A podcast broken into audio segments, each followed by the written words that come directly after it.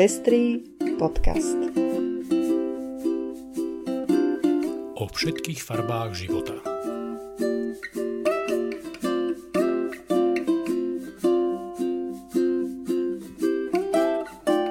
Dnešnom vydaní Pestrých správ vás vezmeme do Talianska, kde došlo k výraznému zlepšeniu práva žien na prístup k interrupciám.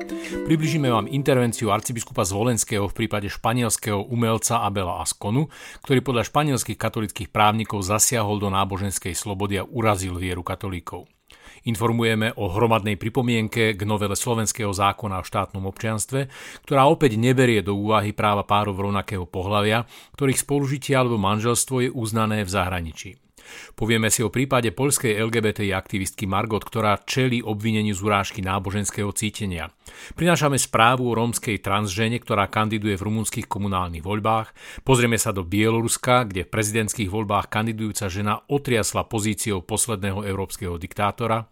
Pozrieme sa na americké prezidentské voľby, kde poprvýkrát v dejinách za demokratov kandiduje na viceprezidentku žena so zmiešaným jamajsko-indickým pôvodom. Približíme vám pozitívne vyjadrenie nemeckého evangelického biskupa v diskusii o asistovanej samovražde. Povieme si o úspechu českej iniciatívy Sme fair, ktorá podporuje prijatie zákona o manželstve pre všetkých a na záver prinášame dve pozvánky na zaujímavé podujatia. Príjemné počúvanie. V Taliansku prijali úpravu, vďaka ktorej budú môcť ženy podstúpiť interrupcie aj prostredníctvom užitia tabletky. Takýto postup prebieha ambulantne a samotný talianský minister zdravotníctva toto rozhodnutie označil za dôležitý krok vpred. Doposiaľ museli talianské ženy za účelom interrupcie podstupovať hospitalizáciu, ktorá ženám situáciu neprimerane e, stiažovala, keďže mnohí talianskí zdravotníci využívali právo na výhradu svedomia. Tabletku môžu ženy užiť do 9. týždňa tehotenstva. Na Slovensku bola síce tabletka na prerušenie tehotenstva v minulosti tiež zaregistrovaná, ale v dôsledku tlaku konzervatívcov nikdy nedošlo k jej používaniu v praxi. Verím, že sa to v budúcnosti zmení a aj Slovensko v súlade s aktuálnymi vedeckými poznatkami prinesie pre ženy aj možnosť prerušenia tehotenstva, ktorá so sebou nenesie rizika chirurgického zákroku, ako tomu je v súčasnej dobe. Takáto možnosť by pomohla aj v situáciách, ako je aktuálna pandémia COVID-19, keďže užitie tabletky v porovnaní so zákrokom v nemocnici obnáša menšie riziko nákazy a menej zaťažuje zdravotnícky personál. Konferencia biskupov Slovenska minulý týždeň oznámila, že jej predseda bratislavský arcibiskup metropolita Stanislav Zvolenský požiadal Európsky súd pre ľudské práva o intervenciu v spore proti Španielsku. Ide o prípad, na ktorého začiatku stojí umelecké dielo Abela Askonu z roku 2015, ktorým poukazuje na pedofilné škandály katolíckej cirkvi. Askona postupne z viacerých kostolov vzal posvetené hostie, vytvoril z nich nápis pederastia a odfotografoval sa pred ním nahý. Fotografie potom vystavoval na viacerých výstavách, z ktorých mnohé podporovali aj miestne samozprávy. Hoci sa španielská cirkev domáhala obvinenia a potrestania Askonu, španielské orgány jeho konanie nepovažovali za porušenie zákona. To sa nepáči asociácii španielských kresťanských advokátov, ktorí teraz žalujú Španielsku republiku pred Európskym súdom pre ľudské práva v Štrasburgu a tvrdia, že Španielsko porušilo právo na slobodu vierovýznania kresťanov, keď nepo, nepostihlo správnym alebo trestným konaním autora výstavy. Tvrdia, že zjavným cieľom autora bola urážka kresťanov a také konanie je v rozpore so záväzkom Španielska chrániť náboženskú slobodu. Arcibiskup Zvolenský vo svojom obsiahlom intervenčnom stanovisku adresovanom Štrasburskému súdu vysvetľuje, že posvetená hostia je pre katolíkov stelesnením Boha. Dokladá to údajne vedecky preukázanými eucharistickými zázrakmi. Argumentuje, že záväzok chrániť náboženskú slobodu v sebe obsahuje aj povinnosť štátov zabezpečiť pokojné spolunažívanie rôznych vierovýznaní. Konanie umelca Askonu označuje za vedomé a urážlivé a keďže Španielsko mu v jeho konaní nezabránilo ani ho žiadnym spôsobom nepostihlo, tvrdí, že Španielsko tým porušilo Európsky dohovor o ochrane ľudských práv a základných slobod. Tento prípad budeme určite ďalej sledovať. Sloboda umeleckého prejavu má určite tiež svoje medze. Tie však má aj náboženská sloboda. Zo šetrení mnohých pedofilných škandálov je zrejme, že v mene náboženskej slo- slobody dochádzalo v katolickej cirkvi k páchaniu a systematickému krytiu závažných trestných činov v mnohých krajinách sveta. Tento aspekt Askonovho umeleckého diela arcibiskupovi Zvolenskému ako si uniká. Nuž, štrasburskí sudcovia to nebudú mať ľahké. Vláda pripravila novelu zákona o štátnom občianstve, ktorá by mala umožniť získanie cudzieho štátneho občianstva bez straty slovenského občianstva. Návrh však túto možnosť podmienuje preukázaním manželstva s občanom druhej krajiny alebo minimálne trojročným evidovaným pobytom v krajine, ktorej sa druhé občianstvo týka. Takúto podmienku považujeme za nadbytočnú a nežiadúcu a preto prichádzame s hromadnou pripomienkou. Je celom je dosiahnutie takej úpravy, podľa ktorej nikto nebude sankcionovaný stratou slovenského občianstva len kvôli tomu, že získa občianstvo inej krajiny. Zároveň požadujeme automatické vrátenie slovenského občianstva ľuďom, ktorí o slovenské občianstvo prišli v dôsledku súčasnej právnej úpravy. Hromadná pripomienka by mala odstrániť aj dlhodobú diskrimináciu párov rovnakého pohľavia, na ktorú som v tejto súvislosti opakovane upozorňovala. Strata štátneho občianstva sa totižto podľa súčasnej úpravy netýka prípadu získania občianstva inej krajiny v dôsledku uzavretia manželstva. To však platí iba v prípade heterosexuálneho páru. Ak ide o pár rovnakého pohľavia, výnimka sa neuplatňuje a dochádza k strate slovenského občianstva, keďže Slovensko za manželstvo považuje iba zväzok muža a ženy. Hromadnej pripomienke sa pripojilo o, už 1500 ľudí, za čo im veľmi pekne ďakujeme. Polskú LGBT aktivistku Malgorzat Šutovičovú, ktorá má prezývku Margot, súd minulý týždeň poslal na dva mesiace do väzby. Informuje o tom denník N. Rozhodnutie súdu vyvolalo vo Varšave demonstráciu, na ktorej policia zadržala 48 protestujúcich. Margot skončila na polícii za vešanie vlajok a ružových náhubkov na sochy minulý týždeň spolu s ďalšími dvoma aktivistkami. Neskôr ich prepustili. Polícia teraz vyšetruje, či nedošlo k urážke náboženského presvedčenia. Tento zákon stál aj za stíhaním Elžbiety Podlesnej, ktorá minulý rok nakreslila dúhovú vlajku na ikonu Panny Márie. Obvinenie Margot sa však týka incidentu ešte z júna tohto roka. Vtedy vrcholila volebná kampaň pred prezidentskými voľbami v Poľsku, počas ktorej súčasný prezident Andrzej Duda, ktorý voľby napokon vyhral, označil LGBTI za ideológiu ešte horšiu ako komunizmus. Margot a iní aktivisti zautočili na vozidlo nadácie za právo na život. Ide o dodávky, ktoré v Poľsku jazdia už niekoľko rokov, no posledných mesiacov po mesiacoch ich je v e, uliciach polských miest vidieť a počuť e, častejšie. Polskí LGBT aktivisti sa snažili tieto autá zastaviť právnou cestou, no zatiaľ sa im to nepodarilo. Margot sa spolu s ďalšími aktivistami zaplietla do potýčky a spôsobila škodu na vozidle. Bolo to vozidlo nadácie za právo na život. Polícia jej udelila finančnú pokutu.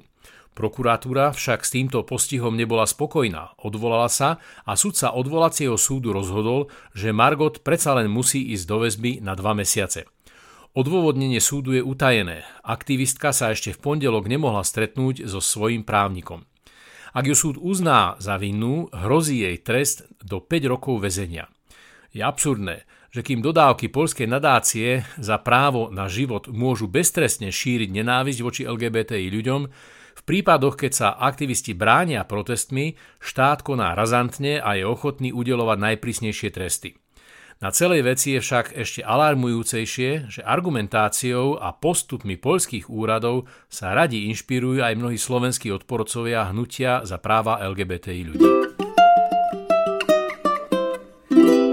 V rumúnskych komunálnych voľbách kandiduje transrodová žena, Rómka a sexuálna pracovníčka Antonella Lerka Duda. O svojom rozhodnutí kandidovať povedala, že už mala dosť bohatých bielých privilegovaných mužov, ktorí rozhodujú za zraniteľné komunity v Rumunsku, ako sú Rómovia, transrodoví ľudia či komunita ľudí v sex. Chce sa zamerať na poskytovanie sociálnej ochrany, rozvoj investičných fondov pre sociálne bývanie, stanovenie maximálnej hranice nájmu a tiež investície do infraštruktúry a rozvoj vzdelávacích programov. Okrem toho sa tiež plánuje venovať záležitostiam, ktoré majú vplyv na ženy. Chce bojovať proti sexuálnemu násiliu, obťažovaniu na verejnosti, plánuje tiež prispieť k vybudovaniu bezpečného útočiska pre matky s deťmi. Na jej volebnú kampaň bola vyhlásená finančná zbierka s cieľovou sumou 3000 eur, čo sa jej už podarilo získať. Zbierku založila Luka Stevenson, francúzsko-škótska aktivistka za práva LGBT ľudí, ktorá sa s Antonelou stretla pred niekoľkými rokmi na ľudskoprávnej konferencii v Bukurešti. Bielorusko stojí na kryžovatke svojich dejín. Lukašenkov režim sa po štvrtstoročí rúca. A rúca sa vďaka odvahe ľudí a vďaka ich túžbe po spravodlivej a slo- slobodnej spoločnosti. Posledný európsky diktátor, ako Lukašenka zvyknú právom označovať komentátori, má svoje dni pri moci zrátané. Hoci už 10 ročia šliapal po základných právach a slobodách občanov Bieloruska a držal sa pri moci vylepšovaním volebných výsledkov vo svoj prospech, zdá sa, že jeho neobmedzenú moc definitívne zastavila až Svetlana Cichanovská. Žena, ktorá sa stala jeho vyzývateľkou vo voľbách, hoci ňou vlastne ani nechcela byť len z protestu, či takmer akoby z recesie sa zaregistrovala ako kandidátka v prezidentských voľbách, keď úrady preventívne zadržali jej manžela a dlho ohlasovaného Lukašenkovho vyzývateľa. Vlastne sa e, stále pokúšam predstaviť si, čo sa asi odohrávalo v jej mysli, keď na úrad priniesla doklady svojho manžela, aby ho v neprítomnosti zaregistrovala na zoznam prezidentských kandidátov a úradník ho odmietol zapísať, keďže sa vyžaduje vlastnoručný podpis kandidáta. Asi ani nemala veľa času na premýšľanie. Možno si len povedala, tak ľahko vám to nedarujeme a na zoznam zapísala seba. Nasledovala obrovská vlna podpory pri zbere podpisov a Svetlana sa stala nádejou veľkej časti bieloruskej spoločnosti. Nádejou, ktorú nezlomili ani sfalšované výsledky volieb, ani policajná brutalita. Stala sa nádejou, ktorá sa postupne zmocňuje stále väčšieho počtu ľudí. Ešte nie je rozhodnuté, ale nech to už s Lukašenkom skončí akokoľvek. To, čo asi posledný diktátor v Európe znáša najťažšie, je fakt, že jeho mocou otriasla a možno ju aj povalí žena, ktorá si vlastne len povedala, že to nemôže nechať tak. Demokratický kandidát na post prezidenta Spojených štátov amerických Joe Biden oznámil svoj výber nominácie na viceprezidentský post. Vybral si tak osobu, ktorá po jeho boku bude zvádzať súboj o Bielý dom s dvom Trump-Pence. Je ňou Kamala Harris, kalifornská senátorka so zmiešaným pôvodom. Jej mama pochádza z Indie a otec z Jamajky. Prvýkrát v histórii tak kandiduje za demokratickú stranu žena s inou ako bielou farbou pleti.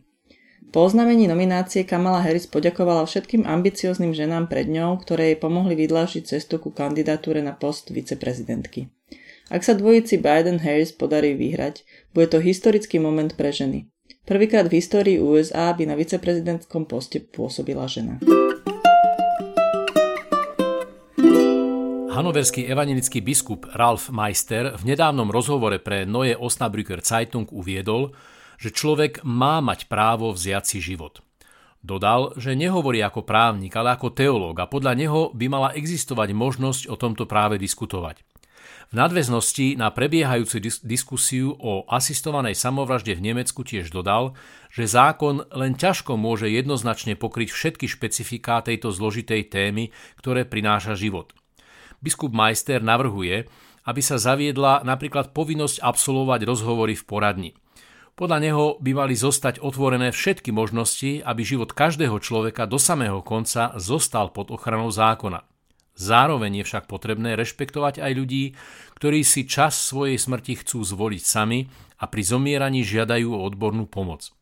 Nemecký ústavný súd minulý mesiac zrušil zákaz organizovanej pomoci pri samovražde, ktorý platil od roku 2015 s odôvodnením, že ide o obmedzenie osobných práv a slobôd. Hoci špičky katolíckej aj evangelickej cirkvi v Nemecku toto rozhodnutie ústavného súdu kritizovali, evangelický biskup Meister ho uvítal – lebo podľa neho súd ukázal, že koncept ľudskej dôstojnosti zahrňa aj právo na seba určenie. V systéme evanielických krajinských protestantských cirkví je biskup Majster vedúcim predstaviteľom luteránskych cirkví v Nemecku. Podľa biskupa je rozsudok ústavného súdu v tejto téme jedinečnou príležitosťou, aby sa v spoločnosti o téme asistovanej samovraždy začalo otvorene a odborne diskutovať. Iniciatíve Smefer sa podarilo vyzbierať už 100 tisíc podpisov na podporu prijatia zákona o manželstve pre všetkých. Z toho 30 tisíc z nich sa podpísalo pod online petíciu, ktorú spustili iba začiatkom augusta.